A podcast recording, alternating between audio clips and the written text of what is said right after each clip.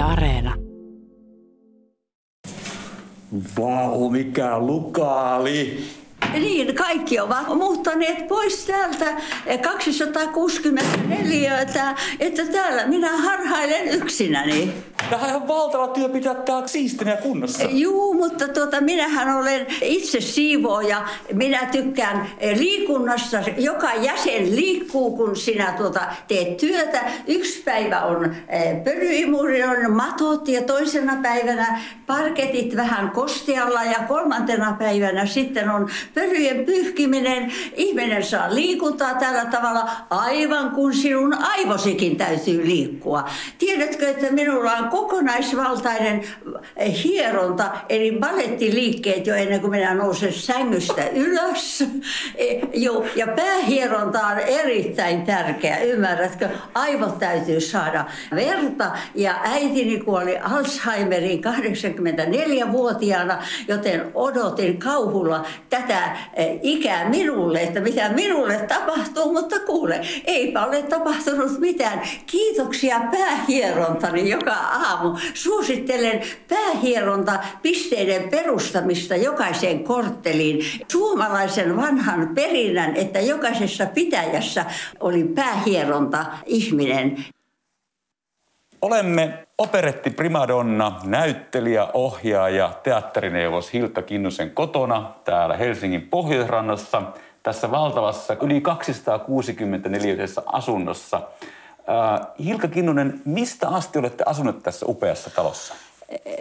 Muutimme tähän 1967, tämä oli vuoden sitten remontissa, koska tämä on toista sata vuotta vanha ja ensimmäinen asukas tässä asunnossa oli Helsingin kaupungin orkesterin johtaja, kapellimestari Snefoigt. Eli tämä on todellinen kulttuuriasunto. Ja, kyllä. Ja sitten toinen oli Evesti ja Evestina Lindberg ja minä olen sitten vasta kolmas tässä. Eli siitä on aikaa nyt semmoinen kohta 55 vuotta tässä samassa asunnossa. No tämän ohjelman aikana tullaan kuulemaan, missä kaikkialla Hilka Kinnusella on ollut asuntoja ja missä hän on asunut. Hän on edelleen toinen asunto tuolla, kesäasunto. No Koskenmaan kartanossa Hyvinkään lähellä. Kyllä. Siellä on konserttitoimintaa heinäkuussa sunnuntaisin. Tervetuloa. Mä voin kuvailla, että tämä on valtavat, yli kolme puolimetriset huoneet ja peiliovet ja sali. Täällä on kaksi suurta flyykeliä. Täällä pystyy hyvin pitämään kotikonsertteja. Tämä on niin kuin vanhasta suomalaisesta elokuvasta. Kaikki ne kristallikruunuineen, kaappeineen. My castle is my home. Se todella on. Tämä on castle, tämä home. Mutta nyt lähdetään selvittämään tätä uskomatonta tarinaa tässä edessäni istuvasta henkilöstä, joka on siis 96-vuotias, mutta hän edelleen käy yksin kaupassa, ajaa autoa, jopa siivoo tämän valtavan Ja huomioon. käyttää tietokonetta. Ja käyttää tietokonetta. Tämä on tämmöinen retrospekti 20-luvulta tähän 2021 vuoteen. Eli käymme yli 90 vuoden ajalta historiaa ja elämänmenoa liittyen Hilkka Kinnuseen. Ja nyt tämä ensimmäinen kuva on vuodelta 1931, jossa tämä primadonna on tässä viulun kanssa. Ja tämä on tietenkin otettu Viipurissa, jossa Hilkka Kinnunen vietti elämänsä ensimmäiset vuodet mietitte tuota lapsuutta siinä Viipurissa, niin kuvailkaa sitä, että millainen oli elämänmeno Viipurissa? No se oli hyvin vilkasta ja, se, ja tietysti hyvin taiteellistakin. Viipurin kaupungin teatteri oli hyvin tunnettu ympäri maata musiikkiteatteriesityksistään. Silloin oli operetit kovasti muotia ja siellä puhuttiin monia kieliä, suomea, ruotsia, saksaa, venäjää, englantia kesäisin, kun tuli ulkomailta Terijoen hiekkarannoille Eh, ihmiset viettämään lomiaan ja, ja monta uskontoa siellä oli ja monia kansallisuuksia ja elämä oli hyvin vilkasta. Ja sitten otettava huomioon myöskin Karjalan kannaksen, jossa Olavi Paavolaiset ja nämä eh, runoilijat ja kirjailijat ja taiteilijat pitivät kesälomaa ja loivat uutta menetettiin kulttuurisesti kauheasti, kun meillä ei ole enää Karjalaa.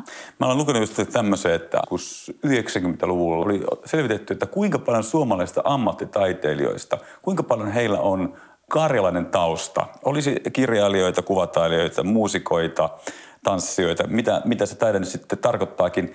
Jopa 8 prosenttia suomalaisista ammattitaiteilijoista, heillä olisi karjalainen tausta.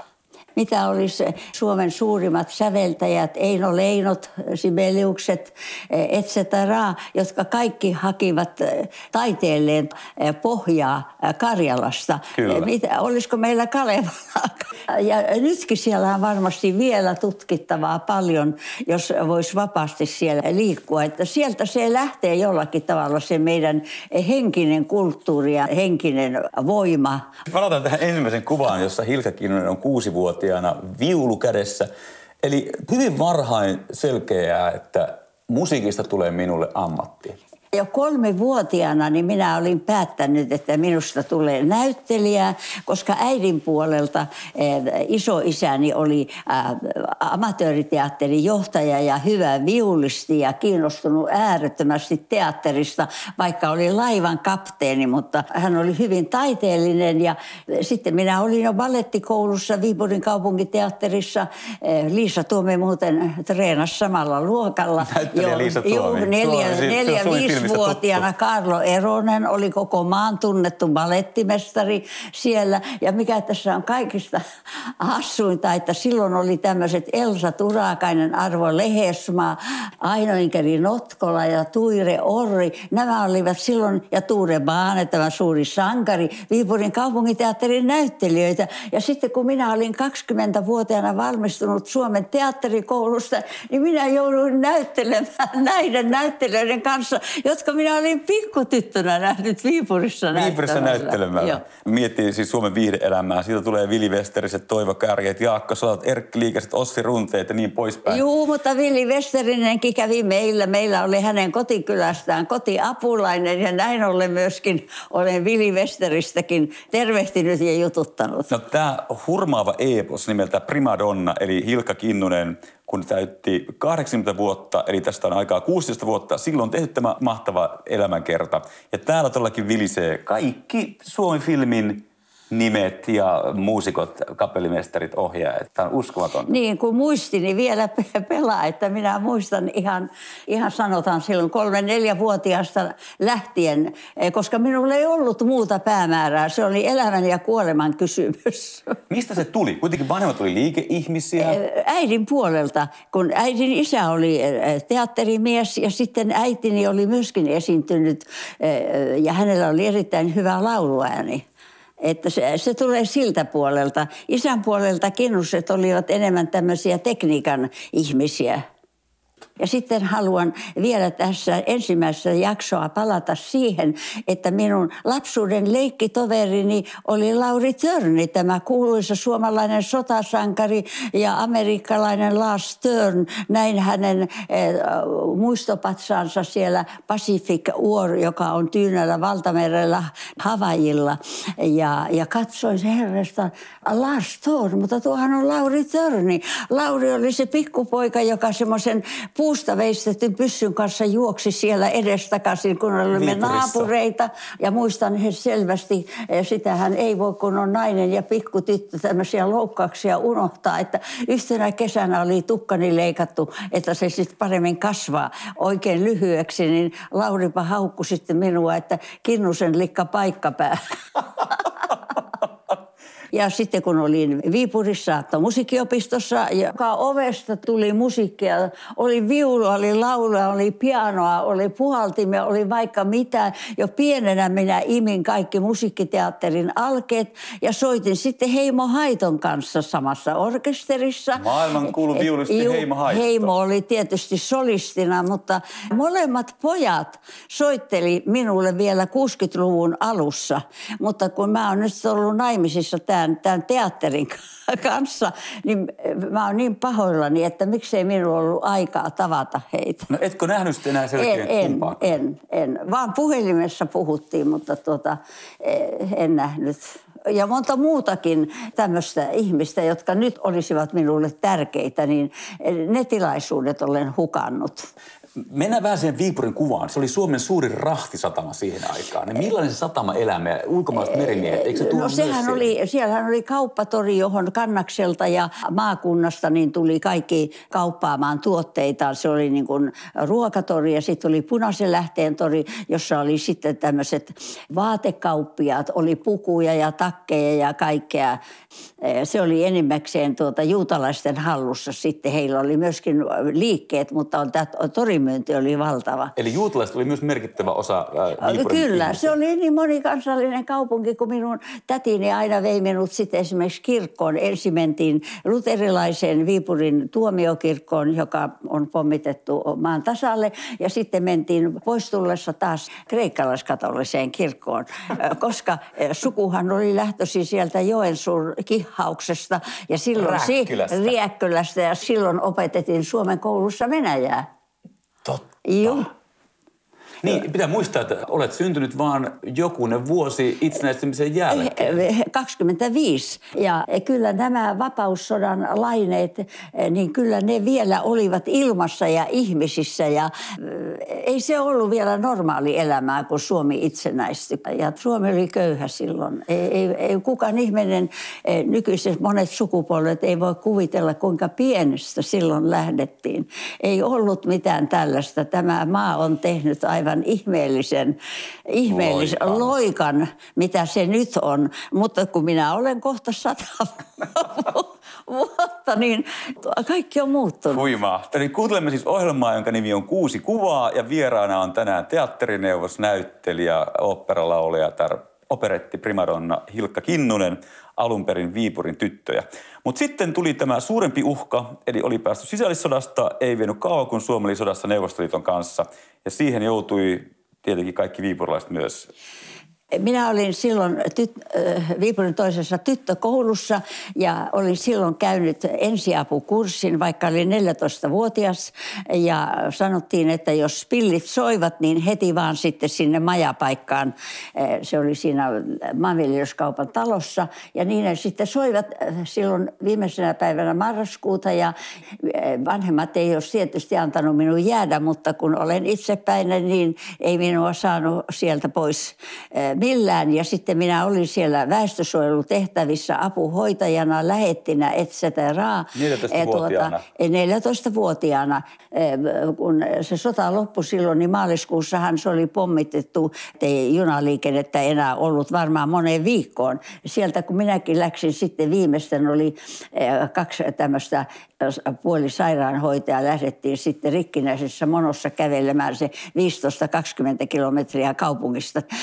Ryssä miehittiin jo seitsemäs päivä maaliskuuta Viipuriin ja me lähdettiin sieltä viimeiset marssimaan pois viides päivä maaliskuuta. Eli poistuit Viipurista kaksi päivää ennen Kyllä, miehitystä? Joo, enkä tiennyt silloin. Nyt se on vasta selvinnyt minulle, että herra vaari. No siellähän liekit löivät jo punaisena taivasta ja varmasti ensimmäiset Venäjän sotilaat sotilaat jo oli siellä esikaupungeissa. Uskomaton tarina. No se oli taas minun onneni. On paljon ollut tilaisuuksia, tiedätkö, jossa olisi voinut, voinut henki mennä, mutta tässä sitä nyt olen vielä ja uhkaavasti sata vuotta lähestä.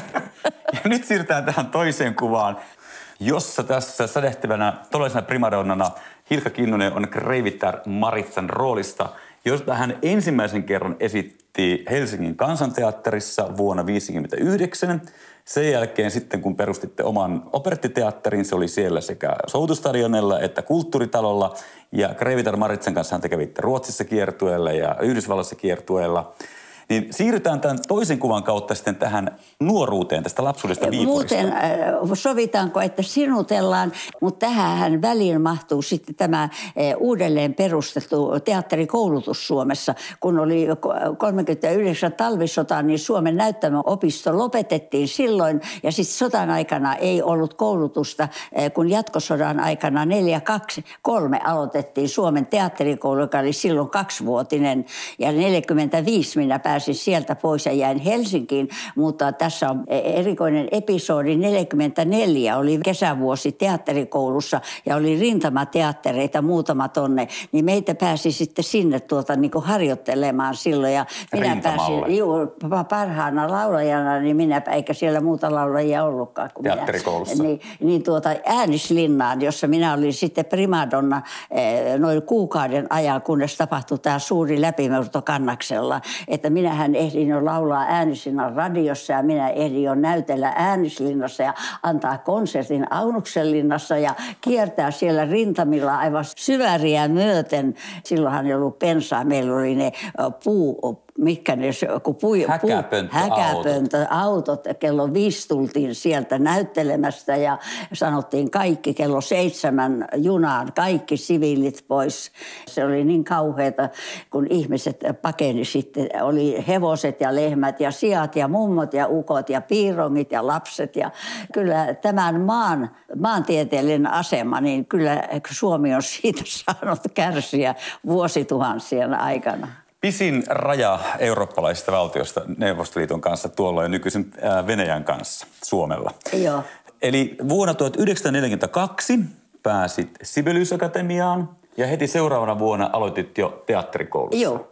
Miksi ei riittänyt Sibelius Akatemia? Miksi piti päästä teatterikouluun? Se oli minun alkuperäinen tarkoituskin, teatteriin, ymmärrätkö? Se oli tuota elämän ja kuoleman kysymys. Jos mä en olisi päässyt sinne sisään, niin vähän olisin, äh, tarkoitus oli, että minä teen itse murhan. Se oli mulle niin tärkeää. No, mutta eikö siinä tullut sellainen sisäinen kamppailu, että oopperaan vai näyttelijäksi? Näyttelijäksi ensin, koska sitten professori Soini, mä olin jo kaksi vuotta ollut Helsingin työväen teatterissa, soittaja tarjosi mulle välikirjaa silloin 47, eh, mutta tuota, mä tykkäsin, että mun täytyy vielä eh, saada niin kuin kehittyä il, ilmaisijana enemmän, siis näyttelijänä. Eh, mulla oli ulkomaisia suhteitakin jo tarjolla silloin. Silloin niin, eh, tuonne Viiniin, jonne minä sitten myöhemmin menin opiskelemaan ohjausta ja erikoisesti musiikkiteatterin ohjausta. Ja niin minä sitten sanoin irti itteni kansanteatterista ja sitten minä sain valtiostipendin ja sitten minä läksin Viiniin, joka oli Universität für Musik und Darstellende Kunst. Ja minä opiskelin siellä sitten ne kaksi semesteriä. Ja siis ohjausta? Jo ohjausta. ohjausta, mutta samalla minä kyllä lauloinkin. Minulla oli koko Euroopan tunnetuin Elisabeth Rado, jolla kävi kaikki Viinin valtionoperan laulajatkin. Ja hän sanoi minulle sitten, kun minä olin lähdössä takaisin Suomeen, että älkää menkö, että teillä on sellaiset korkeat äänet, että te voitte tehdä niillä rahaa. Oi, mä en ollut koskaan ajatellut rahan tekemistä te- tekemistä. Ja, ja tuota, niin minä sitten, kun ne pysyvät, niin menin takaisin kansanteatteriin eh, ja tein ensimmäisen ohjauksen Victorian Husari. Perutetaanpas pikkasen. Eli vuonna 1942 Sibelius-akatemiaan, vuonna 1943-1945 teatterikouluun ja sitten kahdeksi vuodeksi kiinnitys eh, Helsingin työväen teatteriin. Joo. Ja sieltä siirryit Kansan... Helsingin kansanteatteriin. Aivan. Ja siellä yhdeksän vuotta Joo. kiinnitettynä – ja sitten alkoi kiinnostaa tämä operetti- ja musiikkiteatterin ohjaaminen ja vuonna 1955 Viiniin opiskelemaan. Joo. Niin mistä se tuli, että oli kuitenkin hienoja, oli operettipäärooli? Niin, oli... mutta minähän oli silloin myöskin puhennäyttelijä. Näyttelin muun muassa Ofelian ja, ja Strimperin isässä ja, ja ranskalaisessa vallankumousnäytelmässä. Ja sitten Niskavuoren Heta, siinä näytteli Siipirikkoa, joka oli eh, oikeastaan eh, niin kuin suuri läpimurto. Eh, siihen aikaan kato oli semmoinen ajatus, oliko siinä pientä kateuttakin puheteatteri eri näyttelijöiden eh, osalta, että ne, jotka laulo, niin ne, niihin ei sitten pitänyt olla hyviä näyttelijöitä. Et se oli joko tai? ei, juu, mutta minä olin kyllä molempia. Ja, ja tuota, eh, sitten tämä ohjausjuttu asia, asia on sellainen, että ei sitä voi niin kuin sillä tavalla opiskella.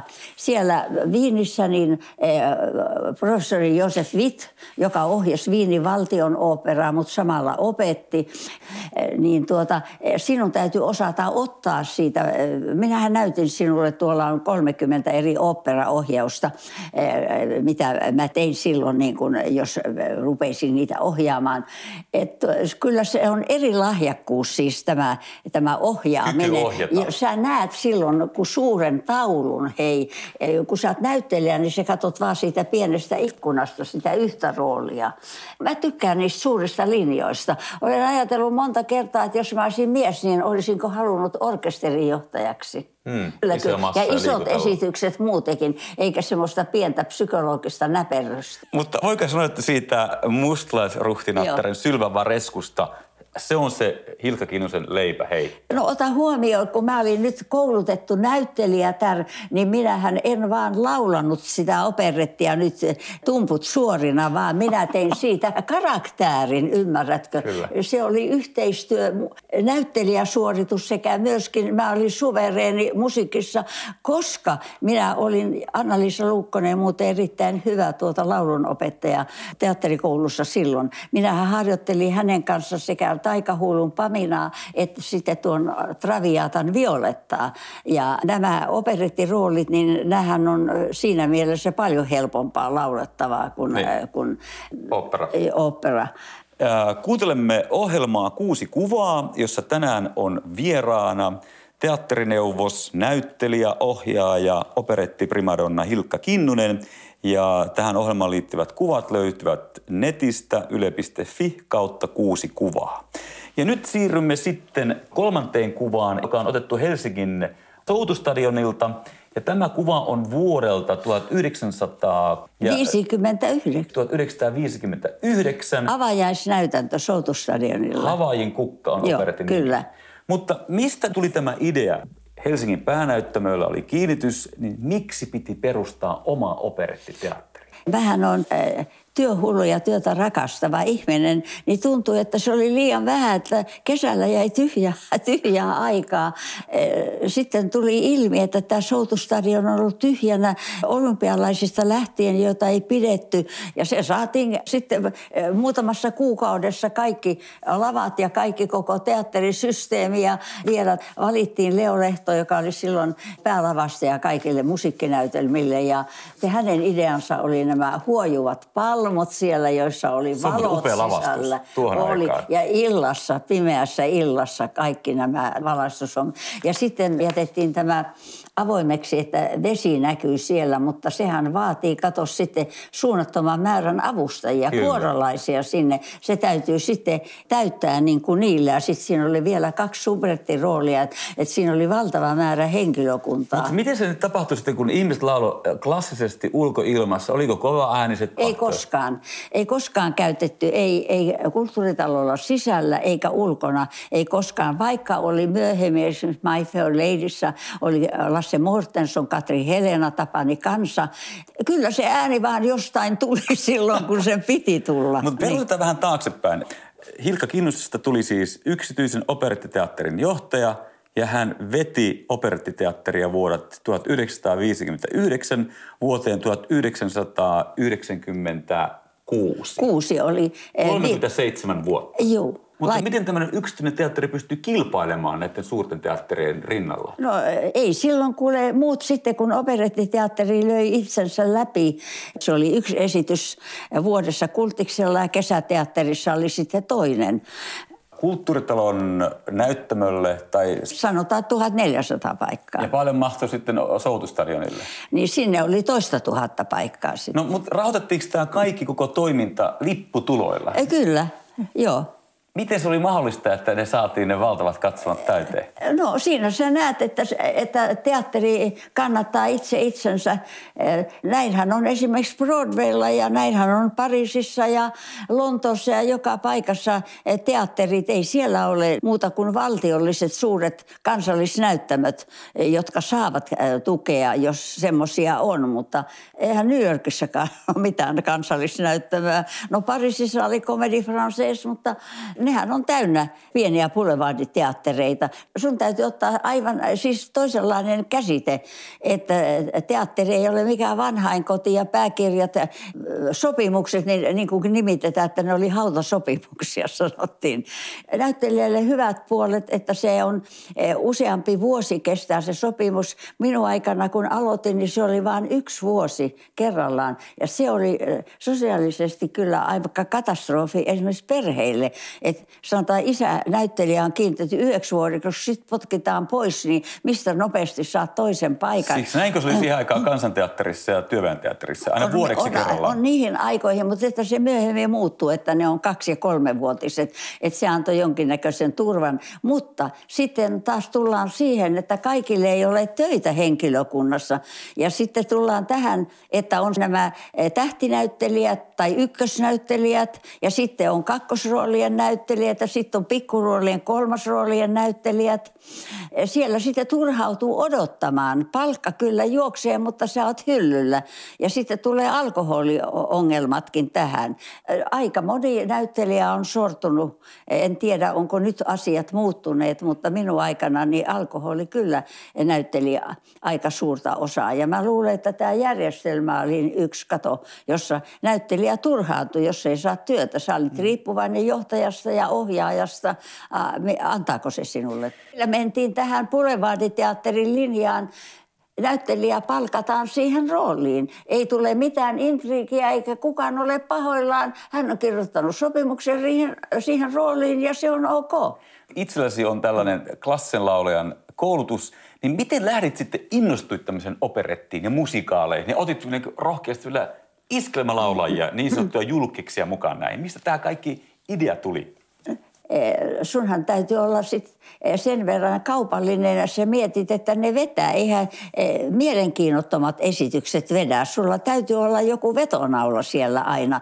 Ja mä aloitin sitten tätä, että oli tämmöiset suuret iskelmänimet. Ja onneksi niillä oli sen verran lavakokemusta ja lahjakkuuttakin, että ne kykenivät suoriutumaan niistä. Ja en mä semmoisia ottanutkaan, joka ei olisi pystynyt tekemään sitä. Ja tämä tietysti näitä äh, kivi, äh, kivijalkasopimuksen teattereina, niin ensin ne niin kuin olivat pirullisia ja, ja muuta, että siellä nyt otetaan tämmöistä. Mutta kun ne huomasivat, että ne pystyvät siihen ja ne vetävät yleisöä, niin sillä linjallahan sitten jatkettiin, äh, jos oli sopiva näytelmää, sopivat roolit. Mutta siellähän oli paljon tuota aivan loistavaa ammattihenkilökuntaa, oli paljon freelancereita. Mutta Georg Ots tuli Eestistä. No Georg Ots tuli vierailemaan, kun ne potki Leo lähteemään pois kansan lafkasta, kun se oli ryyppymiehiä Leokin, kun joutuu työtä odottamaan. Mm, hän, hän niin, turhautuu. Hänellähän oli tämä charmi,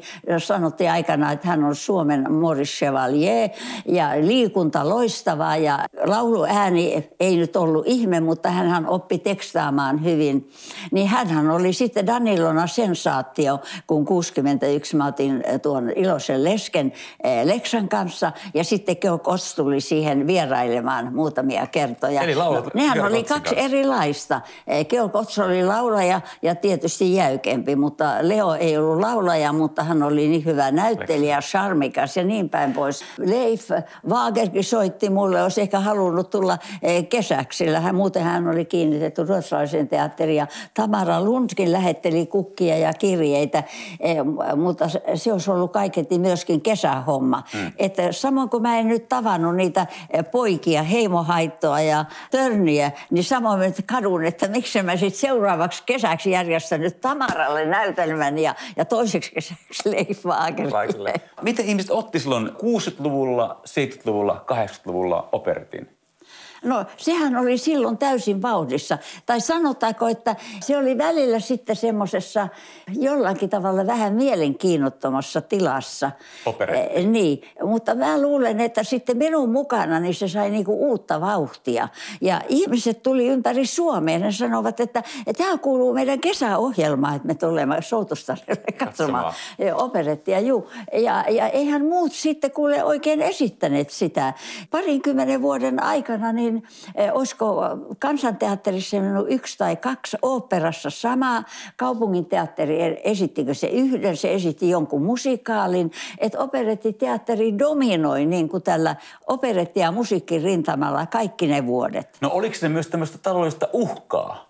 Sen pyörittämisessä, kun kaikki pyöritettiin yksityisin lipputuloin, ei ollut mitään valtioavustuksia? No ka- kaikkihan on tietysti uhkaa silloin, silloin kun pitää laskut maksaa. Että, että sen takia sitä on ajateltavakin, että sä teet semmoisia esityksiä, jotka kiinnostavat yleisöä. Niissä täytyy olla joku vetonaula ja joku, mikä, mikä kiinnostaa. No tehkö toiset perässä. Tehkö siis suurta musiikkiteatteria ilman avustuksia. Terve meno. Äh, niin kuin kerroit, että ihmiset tuli katsomaan operettiteatteria ympäri Suomea, mutta operettiteatteri teki myös vierailuja ympäri Kyllä. Suomea. Suomessa eh, meidän silloin oli rajoitettuna. Ei ollut kuin Turun konserttitalo, Lahden konserttitalo ja Jyväskylän tuota, yliopiston juhlasali tarpeeksi suuria. Mm-hmm. Eh, mutta sitten myöhemmin tuli, eh, vuosien mittaan tuli tuota Rovaniemen kaupunginteatteri, Oulun ja Kuopion kaupunginteatterit. Et silloin me päästiin Suomessa vierailemaan niin kuin enemmän. Mutta onhan siinä kauheat kuljetuskustannukset, kun sä ajattelet kuorot, paletit, solistit, orkesterit, kaikki Rovaniemelle asti. Osan täytyy mennä lentokoneissa, kuorma-autot kulissia varten, kuoro ja muu henkilökunta, kaksi bussia. Mutta siellä oli kaksi loppuun myytyä näytöstä aina joka paikassa. Ja sitten Riksteatterin kanssa oli, oli yhteistyötä. Hilka Kinnunen itse lauloit suuret pääroolit, ohjasit, tuotit, suunnittelit markkinointia, niin miten yksi ihminen vuorokaudessa selvisi kaikesta? No sitä mä olen nyt myöhemmin ihmetellyt itsekin, että miten, miten mä sen kaikki, kaikki ohjakset oli siis minun käsissä, koska minulla oli se kokemus, että kun minä jonkun toisen panin sen tekemään, niin se ei sitä osannut tehdä ja minä sain sen tehdä uudestaan, niin siinä oli kaksinkertainen työ, niin sen takia mä tulin siihen tulokseen, että se on paras, kun minä teen itse. No, niin, niin se on tehty. Mutta niin. sitten silloin jos ohjasit... No se, se oli 24 tuntia se minun työpäivä. Kuulutko näihin ihmisiin, jotka nukkuvat vähän? Ei, tarvitsen unta, jotta jaksan sen tehdä. Kuuntelemme ohjelmaa Kuusi kuvaa ja tänään vieraana on teatterineuvos, operettiprimadonna, näyttelijäohjaaja Hilkka Kinnunen ja teemme tätä haastattelua hänen kotonaan täällä Helsingin Pohjoisrannassa. Ja nyt siirrymme neljänteen kuvaan – ja niin kuin tuossa äsken tuli ilmi, niin operettiteatteri teki vierailuja ympäri Suomea, mutta sitten lähdettiinkin äh, kiertoille Ruotsiin ja myöhemmin lähdettiin Yhdysvaltoihin ja Kanadaan ja jopa Australiaan. Ja tässä kuvassa istumme nyt jossakin...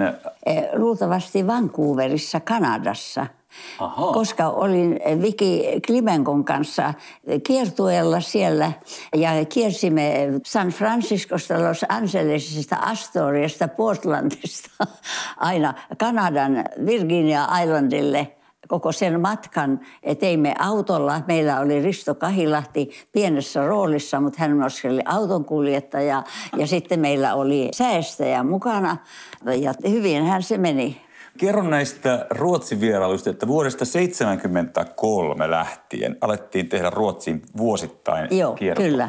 Mä katson tätä kirjaa, niin täällä on mennyt Tukholmaa, Skövdeen, Poro. oli aina Jarla Teater Stockholm. Siellä me aloitettiin. Eli teillä oli tässä niin kuin sellainen kymmenen paikakunnan kierto. Ruotsissa. Ja sitten heti seuraavana vuonna lähdettiin vuonna 1974 USAhan ja Kanadaan ja sinne vietiin mustalaisruhtina koko opere. Kyllä. Mutta sitten näiden operettien lisäksi tuli tällaiset floor showt ympäri Amerikkaa. No mutta ne oli yhteydessä, eh, ne floor showt. Eh, meillä oli esitys sekä floor show, kun esimerkiksi New Yorkissa oli tämä Little Finland, Tyyni Kalervon tämä ravintola. Se oli 86 Street East, aivan eh, hyvä alue. Harlemissa oli suomalainen haali. Aha. Siellä me esitettiin mustalaisuutentar näytöksenä, mutta tämä floor show oli sitten Tyyni Kalervon Little Finlandissa – sehän oli vain ravintola ja pieni tila. Niin. Oliko nämä esitykset sitten suomalaisten haaleissa siellä Yhdysvalloissa? Oli, mutta siellä oli paljon tuota suomalaisten tuttavia amerikkalaisia ja esimerkiksi Liederkranssissa, kun esitettiin Kreivitar Maritsa, niin sehän oli saksalaisten haali, kaunis talous siinä Madisonin ja Park Avenuen välillä, monikerroksinen ja suuret ravintolat ja kaikki. Ja se oli myös täys. Siinä tuli varmasti saksalaisiakin, heidän on operetin luojia alun perin ja että siellä meillä oli sitten koko esitys. Olet ennakkoluuloton operaolijan koulutuksen saanut henkilö, koska sitten teet myös yhteiskiertueita iskelmälauluja Anneli Sarin kanssa. Eh, kyllä, aina Australia myöten olimme. Teillä oli niin erilaiset ohjelmistot, miten te tämän järjestettiin? No sehän meni kauhean hyvin. Eh, kun toinen laulo, niin toinen vaihtoi sillä aikaa pukua. Että ei tarvinnut siinä samassa puvussa. Anneli laulu mustalaismusiikkia, joka on hänen erikoisalansa ja sitten siinä oli kulttuuriset korvarenkaat, nämä, eh, tämä iskelmää ja, ja sitten muutama ranskalainen chanson ja minulla oli sitten suomalaista musiikkia ja sitten minulla oli operettiosasto ja sitten minulla oli koloratuuriosasto sitten taitomusiikkia. taitomusiikkia. Joo. Mennään viimeiseen kuvaan, joka on vuodelta 1989 Maltalta. Ja siinä Hilkka Kinnunen lyödään Maltan ritariksi. Tai leidiksi, leidiksi. arvonimen. Ja myöhemmin paroni. Parones Rosien arvonimen Ja olkoon tämä viimeinen viides kuva nyt silta tähän Amerikan sosieteen-elämään. Eli aloit käymään vuodesta 1980 lähtien, hommasit sieltä asunnon itsellesi ja aloit viettämään siellä talvet – High, high society elämää. Ja, Toisin sanoen ensimmäisen kerran vietin niin kuin tällaista normaalielämää. Katso kaikki tämä teatteri ja tämä työn paljous, mikä ei siinä jäänyt aikaa. Vielä oli perhe tässä ja, ja apulaiset ja piti antaa päivän äh, rytmi sille. Onneksi olimme silloin, asuimme Kaivopuistossa, vastapäätä oli ranskalainen leikkikoulu Samilla kulmilla tuo ranskalainen koulu, mutta kaikesta oli piettävä huolta. huolta. Mm. Ekanakin sinulla oli asunto New Yorkissa ja myöhemmin hommasit vielä asunnon sitten sieltä Floridasta. Floridasta, niin koska kuulut kaiken maailman hyvän tekeväisyysjärjestöön ja tuollakin näihin suuriin Palm Beachin niin. varakkaimpien Mi- miljardöörien, miljardöörien niin, on näitä kuvia vahinko, ettei yleisö näe. Artikkelissa niitä on näkyvillä. Minähän olin osa amerikkalaista elämää.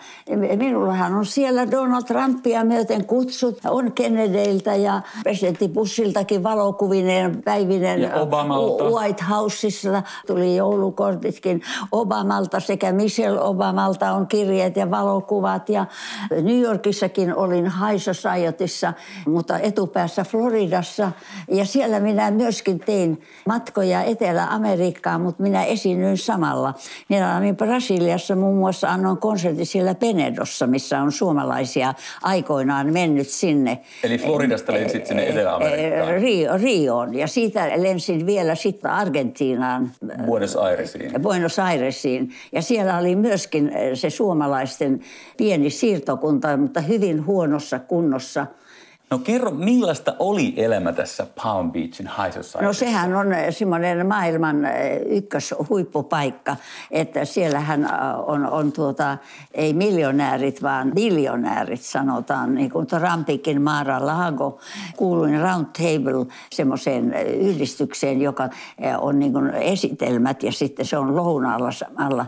Niin meillä oli aina siellä Trumpin Mara Laagossa joka vuosi oli sitten tämä lounas. Ja niin kuin silloin pikku tyttönä Viipurista, mutta paljon juutalaisia myös Palm Beachillä. No kyllä, koska raha on heidän hallussaan, niin meillä oli semmoinen naisryhmä, jonka perustaja jäsen oli, meillä oli ranskalainen lounas kerran kuukaudessa ja saksalainen lounas, että kielitaito pysyy.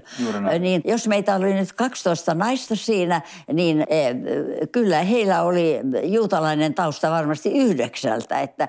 Kun tässä ollaan katsottu näitä valtavia kirjeenvaihtoja ja valokuvia ja lehti artikkeleita, niin Hilka Kiinnonen on kyllä siellä Balmitsin lehden sivuilla vuodesta toiseen ja on katsoa erilaisia seurapiirijuhlia, mutta olet saanut paljon myös kunniaosoituksia siitä, että olet lahjoittanut erilaisiin hyväntekevyysjärjestöille rahaa, muun muassa intiaaniyhteisöille, varattomien poikien Joo. koulujen kustannukseen ja koulutukseen – mustien naisten etujen ajamiseen. Joo, ja, bis, bisnesaloiterahaa sanotaan. Ja, ja sitten myös mustien epäoikeudenmukaisuuteen ja siihen puuttumiseen. Eli olet ollut paljon tämmöisessä niin kuin yhteiskunnallisissa asioissa mukana siellä Floridan vuosiesi aikana. Niin ja sitten samoin myös olin jatkuva antaja näille, joilla on halkihuulilapset. Joo. Se on myöskin kansainvälinen suuri järjestö. Joo. Ja myöskin kampurajalkat lapset. Nämä on lähellä ollut mun sydäntä, että annoin niille aina ne mun lempijärjestöt ja myöskin tietysti tämä aborttikysymys. Mä olin senkin jäsen ja myöskin äh, annoin niillekin avustusta.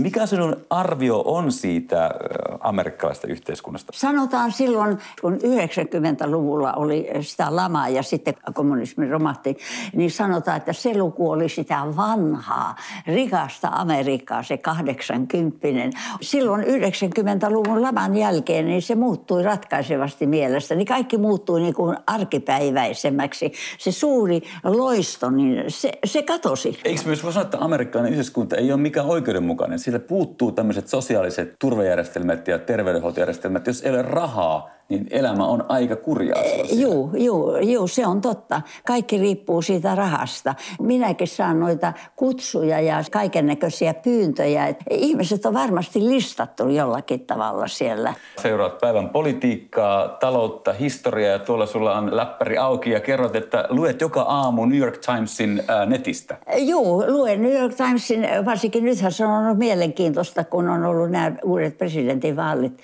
koska olen pikku pikkutytöstä lähtien ollut jo kiinnostunut politiikasta. Niin, sä kerroit tässä alussa, että kuuntelit teini-ikäisenä Hitlerin puheita radiosta. kauheat puheet jo pikkutytönä. Eh, minä olen nimittäin evolutionisti ja minä olen hirvittävän kiinnostunut universumin tutkimisesta ja minun ajatukseni on nyt siellä. Minä tunnen, että minä leijaan niin kuin siellä. Mutta ja, mistä tämä tulee tämä evolutionismi? Tämä tuli jo nuorena tyttönä. Joo, minä olin ehkä 4-15-vuotias, varsinkin silloin kun eh, Viipurista tultiin eh, tänne Helsinkiin, niin minä tutkin kaikki uskonnot. Mm-hmm. Buddhat ja teosofiat ja kaikki. Enkä mielestäni ole löytänyt tähän päivään, mutta evoluutio, minulla on hirvittävän paljon kirjoja tuolla. Mä oon, mä oon niin kuin sen kannalla. Ja, ja universumin tutkimisen kannalla, sehän on mielenkiintoista. Mm. Niin. Mutta sitten olet myös aina ollut kiinnostunut historiasta. Katso tuo Sanotaan, että historia opettaa ja se on totta. Sieltä löytää aina uutta. Sinne täytyy kuule mennä. Historia toistaakin itse. No mitä olet miettinyt, kun katsotaan tätä maailmanmenoa, että meillä on nämä isot ilmastokatastrofit tässä ja meillä on myös meillä ja, ja tämä meren saastuminen on hirveä. Se on, se on niin tärkeä, siihen täytyy puuttua. Siitä pitää näyttää yleisölle enemmän kuvia, mitä siellä meressä on tapahtunut, mitä me ollaan tehty. Se on hirveä saaneet aikaan niin, Kalat aihetta. syövät plastikit ja, ja me syödään sitten niitä kaloja. Me ollaan kohta kävelevää plastikkia täällä. Kyllä. Ja sitten kun pannaan se tekoäly ja meidän plastik yhteen, niin mikähän siitä syntyy?